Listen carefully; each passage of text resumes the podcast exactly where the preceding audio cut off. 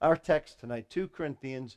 We're, we're just going to read a little bit of it. We're going to start in verse 17, read down to verse 1 in chapter 7, and then go back and read a couple of more verses in chapter 6. So it says in 2 Corinthians 6, verse 17, Wherefore come out from among them, and be ye separate, says the Lord, and touch not the unclean thing, and I will receive you. And I will be a father unto you, and you shall be my sons and daughters, saith the Lord Almighty. Having therefore these promises, dearly beloved, let us cleanse ourselves from all filthiness of the flesh and spirit, perfecting holiness in the fear of God. What was he telling or saying to them? What was Paul telling them to come out from? Well, look back in verses 14. I got it down. There we go. Be ye not unequally yoked together with unbelievers. For what fellowship has righteousness with unrighteousness? And what communion has light with darkness? And what concord has Christ with Belial? And what part has he that believes with an infidel? And what agreement has the temple of God with idols? For you are the temple of the living God, as God hath said, I will dwell in them and walk in them, and I will be their God, and they shall be my people. And then our text, Wherefore come out from among them and be separate, says the Lord, and do not touch the unclean thing, and I will receive you, and will be a father unto you, and you shall be my sons and daughters, says the Lord Almighty. Having then these promises, let us cleanse ourselves from all filthiness of the flesh and spirit, and perfecting holiness in the fear of God. Paul is talking to a church here that has, for the most part, become divided. And they've become divided. They've become, they have been pulled from their foundation to the teachings and beliefs of these people who they were they had unequally yoked themselves together with. They, they had been pulled, and the Bible kind of calls it worldliness. They had been pulled from godliness to worldliness, and therefore they were divided. And have you ever spoke to anybody that, that their attention was divided? Can't really have a conversation with them. You're talking to them. I, I do this quite a bit. I think sometimes people are talking to me, and I'm I'm, I'm glancing over at the, the child that's running across the hall or the rubbish that's falling on the ground. And, and when you talk to someone divided, it's hard to have a conversation with them. Paul was talking to a church that had become divided. And because they were divided, it was hard for them to do anything for the Lord. It was hard for them to serve God. It was hard for them to, to go in the direction that the Lord wanted them to, to go. But w- the biggest problem because they were being pulled and divided, their, their holiness, their separation, their sanctification was being affected. So Paul was talking to them about being separate, separating themselves from what was pulling them away from the Lord. So let, let's pray, and we'll talk tonight a little bit about separation. Heavenly Father, in the name of Christ, we pray that you would lead us and guide us. Lord, we really humbly come to you. And truth is, I, I, I really wanted to bring something different tonight. But as I tried to do something else, uh, I was compelled to come back to this. And so, Lord, I pray that you would use it, that it, that, that it would honor you in truth and teaching. And, Father, that it would help the people that are here tonight. Lord, they're tired. They've, they've dealt with life all week. They've worked. They've all the things that the life in general brings. And then today, most of people here now have, have been serving you, have been working, have been in the morning service and in Bible study, and now in the evening service. Some even practice the choir. Lord, they're tired. I pray you'll refresh them and uplift them and energize them. I, I pray, Lord, the word, even though in a tough subject like this, God, that you would bless the word and, and strengthen your people. In Jesus' name, amen. I don't want us to have a divided heart. I don't want us to have a divided life as a Christian. I, I know as a Christian that we're constantly being pulled uh, toward away from the Lord and towards the world, are we not? Everything that's around us, in essence, wants to pull us away from the Lord and pull us into the world. And not unlike our text, some things that pull us away from God aren't always bad, right? Can, I have I have something that's sitting outside that is a temptation to me sometimes to pull me away from my work. Amen. Hey, I, I I'm sitting in my office. I look out my window and she's sitting there out in the car park and the sun's shining and it's not raining and I'm studying and, and working and then I look outside I'm like and she speaks to me. She says, "Come and play." Now some of you are laughing. It's not specifically like that, but you understand. There's a lot of things that pull us and divide us. And and what I have to say, I said, "No, I will come down to you later, but at the moment I have to stay here." Now I go visit her every now and again throughout the day, and I make sure she's okay. But you understand my point. Paul was talking to a church that's been divided. I don't want to be divided. I want to be purposeful in my life. I want to be on track. I want our church to be on track. I, I want us to be doing what Paul said this morning in Philippians, pressing on, going after that goal, going after the things that the Lord wants us to do. I want to, us to be faithful together. But Paul has a situation that he has to deal with. And these Corinthian Christians were compromising with the world.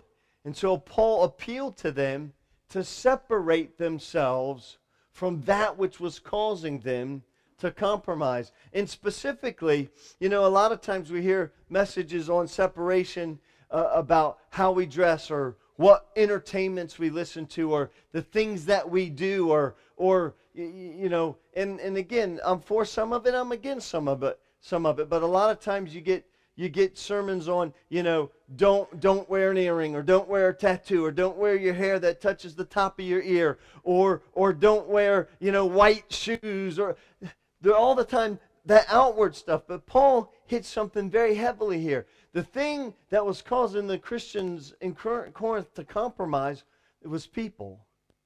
See, people that they were around was was teaching them wrong doctrine.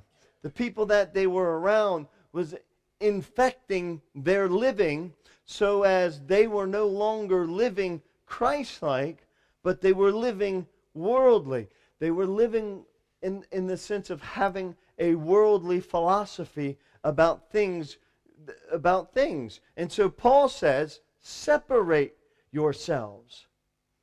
Now, the doctrine, the teaching of separation as a Christian, that, man, it's a diluted, polluted, con, con, con, not contempt. Con, yes! Thank you. It can get contaminated because it gets all twisted around. And we've, we've gotten to the point in Christian circles at times where separation has actually become isolationism. Now, listen to me.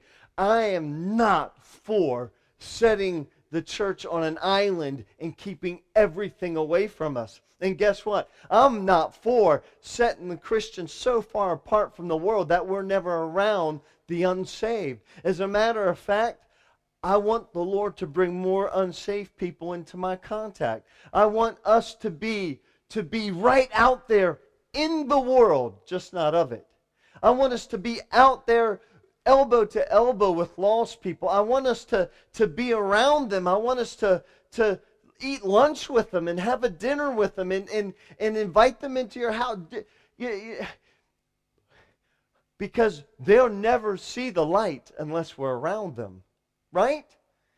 But we have to be careful that being around the lost do not, does not cause us to compromise something that's very important here. And we find it in, in our text. Look at verse 1 of chapter 7. Having therefore these promises, previous the, the very end of chapter 6, let us cleanse ourselves from all filthiness of the flesh and of the spirit. Why? Perfecting holiness in the fear of God. You know what? We don't want our, our being in this world to affect our holiness with the Lord, our righteousness, our living in a way that exemplifies Christ likeness. You know, we should be very different in the, in the things that we do. But I am concerned for all of us as a church that, that in our desire to affect the world for Jesus, that we, that we let go of our protection and we get pulled into the being like the world. Do, you understand what I'm saying?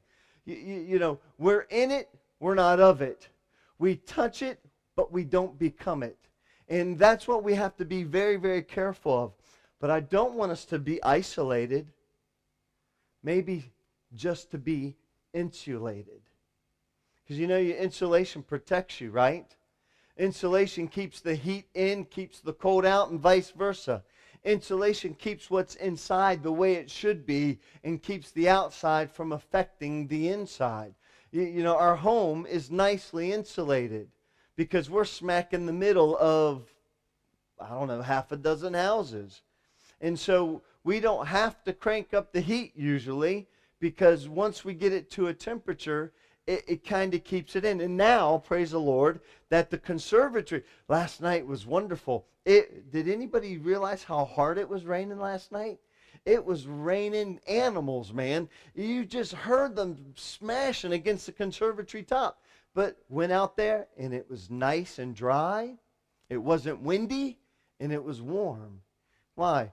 Because the roof was doing what it was supposed to be doing and it was insulating, it was protecting from the outside forces. So in separation, because we have this idea of separation is you know, we, we cut off and sever ourselves so much from the world that we live in that we are like on an island. But that becomes isolation. And God never told us to be isolated from the world. It's really hard to be light and salt if you're isolated, if you've isolated yourself from the world, right? Because light needs to be direct and point at things. Salt, not feeling well, is he? Salt, you don't wave it on something, do you? If you have a nice little what, do you put salt on steak, Andrew? I put salt on steak. Andrew, he's a good chef. That's why he does it, I guess. Anyway, when I put salt on steak, yes, you do put salt on steak. I watched Jamie Oliver do it. you take salt and you don't wave the salt shaker over the meat.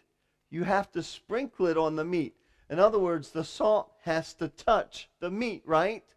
You're never going, listen, you witness into your family, you'll never be an effective witness, Annetta, if you are not around your family. If you don't get in there and like you did for Christmas. Hey, Dad, I'm coming to see you. You don't have a choice in the matter. Be prepared. I'm coming, right? And that's how you do it. So, in separation, because Paul saw something. The Corinthians were becoming l- less Christ like, more world like, because they were being pulled from the Christ likeness to the worldliness by people. That's what you see in verses 14, 15, 16. These unbelievers were pulling them. That's what they because they were unequally yoked. They weren't they there was no communion there, but but it went beyond, I believe, from reading context. It went beyond just trying to witness to them and and and you know know them and befriend with them. It went to the point of being affected by them. And they were being pulled into the world. And that's why Paul said, be separate. Why? To protect your holiness with the Lord. To, to, to protect your, your position, to protect the Christ likeness that you have in your life. And now I like Warren Wiersbe, and you know that. But let me read you what Warren says about, about this idea of separation. some sincere, zealous Christians have turned separation into isolation. So much so until their fellowship has become so narrow that they can't even get along with themselves. You know, if you wear a white shirt, I can't hang with you. If you if you listen to, I don't know, Amazing Grace, but with bagpipes, I, I can't listen to that because I think bagpipes are evil. You understand what I'm saying? We, we, we, we, we get it so intricate that we can't associate with anybody or anything. And Warren Wiersbe says, they you know, because of that, they can't get along with themselves. So, in reaction to that extreme position, other believers come along and they've torn down all the walls and they fellowship with anybody, regardless of what that person believes or how they live. Do you see what? Do you see what Warren, Warren said right there? There's two things that dictates to us in how we, you know, fellowship with some people what they believe, because doctrine is everything. That's what Paul said. Paul told Timothy, I'll give you what God gave me. You protect it. And you don't let anybody affect it. And that's what the problem here with the Corinthians was. These unbelievers came in that was affecting the teaching stuff that was affecting their way of living. And Paul said, separate yourselves from that.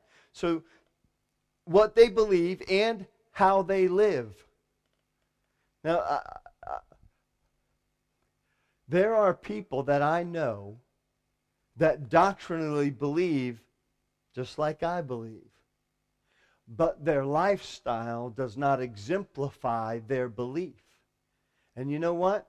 I can love them, I can, I can encourage them, I can help them, but I can't let them necessarily necessarily intimately get into my life for the concern of them pulling me that way. Amen? Hey, I can get along with people that I don't agree with. I can. I can I can do I can do a lot of things with people that we might not necessarily agree on everything with. I have friends in the FIEC, the Fellowship of Independent Evangelical Churches. And, they, and guess what? I'm, they're my friend, but I'm their friend. And they, they are very much five point staunch Calvinists. And you all know that I am not. And they keep looking at me and say, well, you know, we love you anyway. And we joke with each other and we can get along because in the end, we both have the same desire. We want to reach people for Christ, we want to disciple believers, and we want to see the kingdom of God grow. I, I don't have to agree with every Christian out there and, and get along with them. But here's what I don't want to do I don't want to compromise truth whereby that compromise of truth will affect how I live. And this is what Paul was getting at. Christian, you need to be very careful. If you say something is doctrinal, what you're saying is the Bible absolutely teaches that for a fact. And if you say that and you stand with that, you better prove that from Scripture. I want to hold to the things of truth that God's Word says. I don't, I'll separate on doctrine. I will separate in a heartbeat. But I want to be careful to make sure it's right and true. Do you understand what I'm saying? Man, we got a work to do. We have a unity that we need to keep in place in our church. And we may need to we need to make sure that we're not fighting over stupid things. And that we're not fighting over preferences of style and attitude that if we're going to fight over something, it's going to be about the absolute truth. Amen? Now, Paul says, and Warren Wiersbe says, let us not be so much zealous that we've separated as far as isolation goes, but let us be careful that if we do separate, it'll be because of truth, and it'll be because if there's some kind of unholy lifestyle that's going on within them. I know someone recently that that looks to be making a choice in, in some things in their life that might cause me to separate from them. And I'm watching and I'm waiting and I'm seeing. And I'm, I'm, I'm, if I have to separate with that person because of some choices they make in, the, in their lifestyle, it being unholy, I will grieve over it. I will pray over it. But if necessary, I will do it. Amen? Because of truth. Why would we be concerned with whom we associate with? Isn't simply naming the name of Jesus as our Savior enough for agreement? No, it's not. It's not. Because guess what? A lot of people name the name of Jesus. And naming the name of Jesus to them doesn't mean the same it means to us. Just go ask a Mormon. Go ask a Jehovah Witness. We were up with some friends of ours over New Year's Eve, and Mike and Peruse was telling me that they have a friend that their their daughter has I think I told you about this last week. Their daughter has joined a group a religious group that believes that Jesus Christ isn't fully God. But yet the parents keep on saying, well, she got saved when she was little, and so she's still saved. And, and I'm concerned because if she believes that Jesus isn't fully God, that's a problem. Right? That's a problem. Just read 1 John.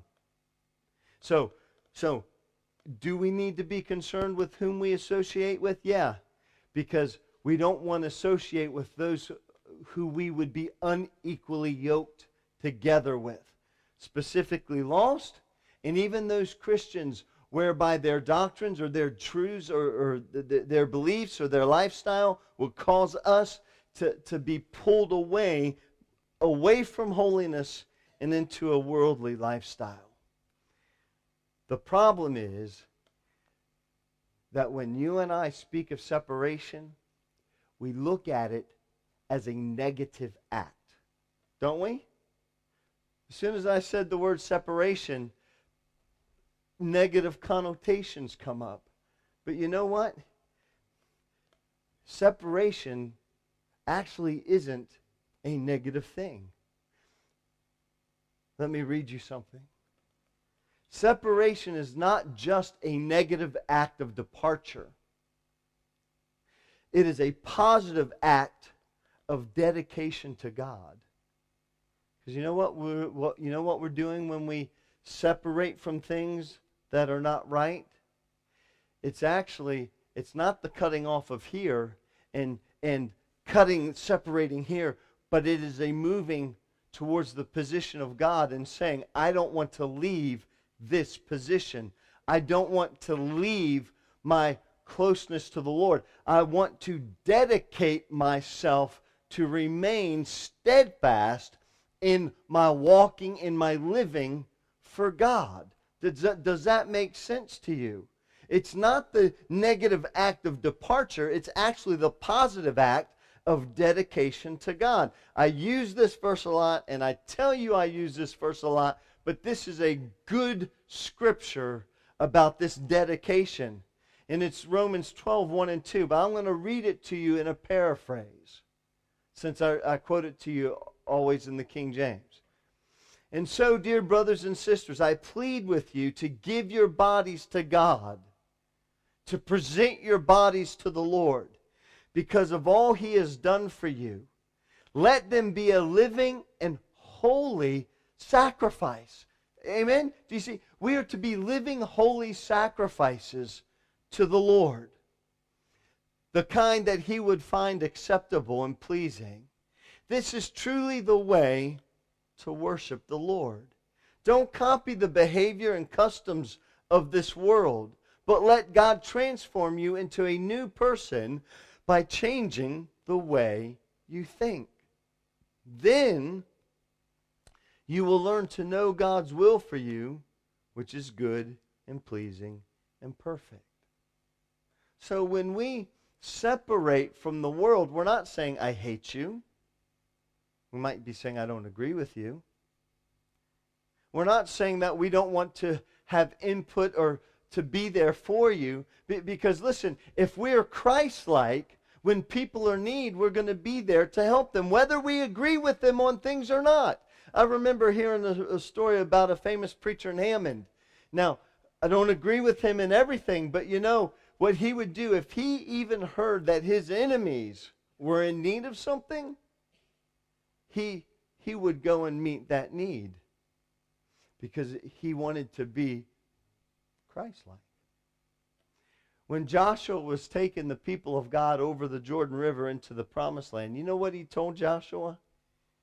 He said in Joshua 3 verse 5, he said he told Joshua what to do. And Joshua said to the people, Sanctify yourselves, separate yourselves. Why? Because tomorrow the Lord will do wonders among you. It's not about pushing off everybody in the world. It's not about saying we're better than you. It's about saying, I want to dedicate my life to the Lord and I want to keep my life holy before God. From our text, this is New Testament separation. Be ye not unequally yoked together with unbelievers. For what fellowship has righteousness with unrighteousness? And what communion has light with darkness? And what concord has Christ with Belial? Or what part has he that believes with an infidel? And what agreement has the temple of God with idols? For you are the temple of the living God. As God has said, I will dwell in them and walk in them, and I will be their God, and they shall be my people. Wherefore, because of that, come out from among them. Meaning, you know, don't live our life in such a way that it is affected by the philosophy and the, the worldliness of this lost world. Be different. Live light live salt, affect others around you for Christ. Don't let them pull you away. See, you and I have two things coming against us. We have the world that's pulling us, and we have Satan that's shooting at us at the same time, right? And they have the same purpose to get you away from walking with the Lord. You are a holy people. You are a peculiar people. That's a good thing, amen, according to Scripture. You are separated unto God. You are called. You have purpose. You have mission. And we ought not to do anything that would, that would affect that purpose and mission to be marred or to be unaffected or ineffective. Paul appealed to the Corinthians to separate themselves to God. So what we have to look at it, we look at separation like this. It's not a departure from, but it is a attachment to. So I want to be holy and I want to be Christ-like and I want to live for the Lord. And then I'll give you two, one, one quick thought and we're done. And you can go home early and catch that football game that's on the telly. Amen? Is anybody going to watch football other than me? Ah, yes, April's going to be watching. But do you have a team in the playoffs? Yeah, I know. Most of you wouldn't recognize, but she's come dressed in her team team outfit. Personally, my team was awful this year, and I have no interest in football. But I'm going to go home watch it anyway because my interest tonight is the team that's in the playoffs is the most it's my greatest enemy when it comes to American football, the Washington Redskins. So I'm going to be rooting that they lose. So let me give you one quick thought. Why am I so concerned about saying to you as a church tonight, just be careful of your associations? I'm not saying don't be around the world. I'm not saying separate yourself from everybody that's lost. What I am saying is, as a Christian, be careful. Be careful who you associate with because of their, their effect upon you. Also, when it comes to the Christian world, don't automatically accept everything as good just because it comes with the capital C. in its introduction Christian. Because not everything is Christian that says it's Christian. So let me give you this one last thought. Why should we be so concerned about our fellowshipping and, and, and so concerned to the point of saying we might have to consider separating? It's because of this. Our nature determines association. Okay? Christians have the divine nature within us, and we should desire to associate ourselves with that which pleases God. Now, I have two types of people that I associate with folks like you who walk with the Lord, and then folks who don't walk with the Lord. The difference is this you, I'll come and ask you for advice and counsel. I'll come and ask you questions about living for Christ. How many times have we sat in our, my office, Andrew, and talked about deep spiritual things? That's because we are in affiliation together. That's because we are, we are in concord to, together. We are in union together with Christ. But you know what? I still want to love my unsaved people and fellowship with them. I always talk about Chris, our neighbor. We, we do everything trying to reach Chris. Chris is invited to every stinking church thing we ever put on. He always says he'll come, but he never shows up. But we keep on asking him because he wants to be saved. He invites us to the gym all the time, and we always say yes. He hasn't taken us yet, but we always say yes. And you know what? If he actually took us, we'd go. We'd go to the gym and we'd get broken and we'd be in pain and we'd do all that. Why? Because I want to reach him for Christ. But I won't be asking him how to live my life. I've had neighbors come to me when they've had problems and issues and relationship issues. And they come and ask us and they talk to us and I counsel them. It's a little hard to counsel them with Christian advice because they don't really take it because the biggest advice is they need is that they need to repent and be born again. So, Pastor, what are you saying? I'm saying, Christian, go after them, love them, eat with them, be friends with them, but be careful.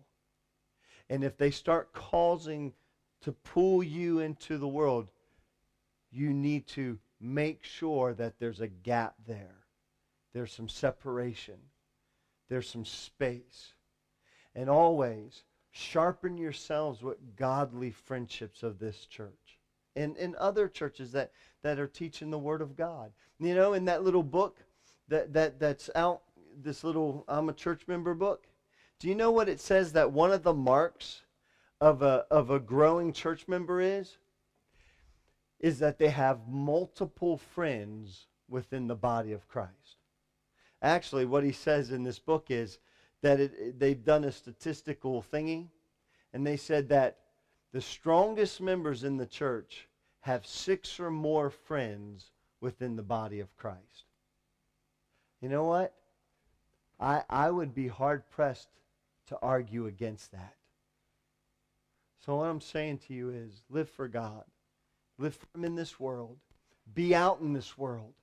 You know, when you go to work tomorrow and, and someone at work says, hey, you want to go for a bite to eat? Man, go for a bite to eat. Don't isolate yourself out. But don't let him take you someplace that's going to compromise your testimony. Stand up and, and, and say, look, can't go there, but how about we go over here to Starbucks or something? You know, live a godly, holy life in front of them. And be careful because we cannot be like them. Amen? That was my heart tonight. I hope it helped you and bless you.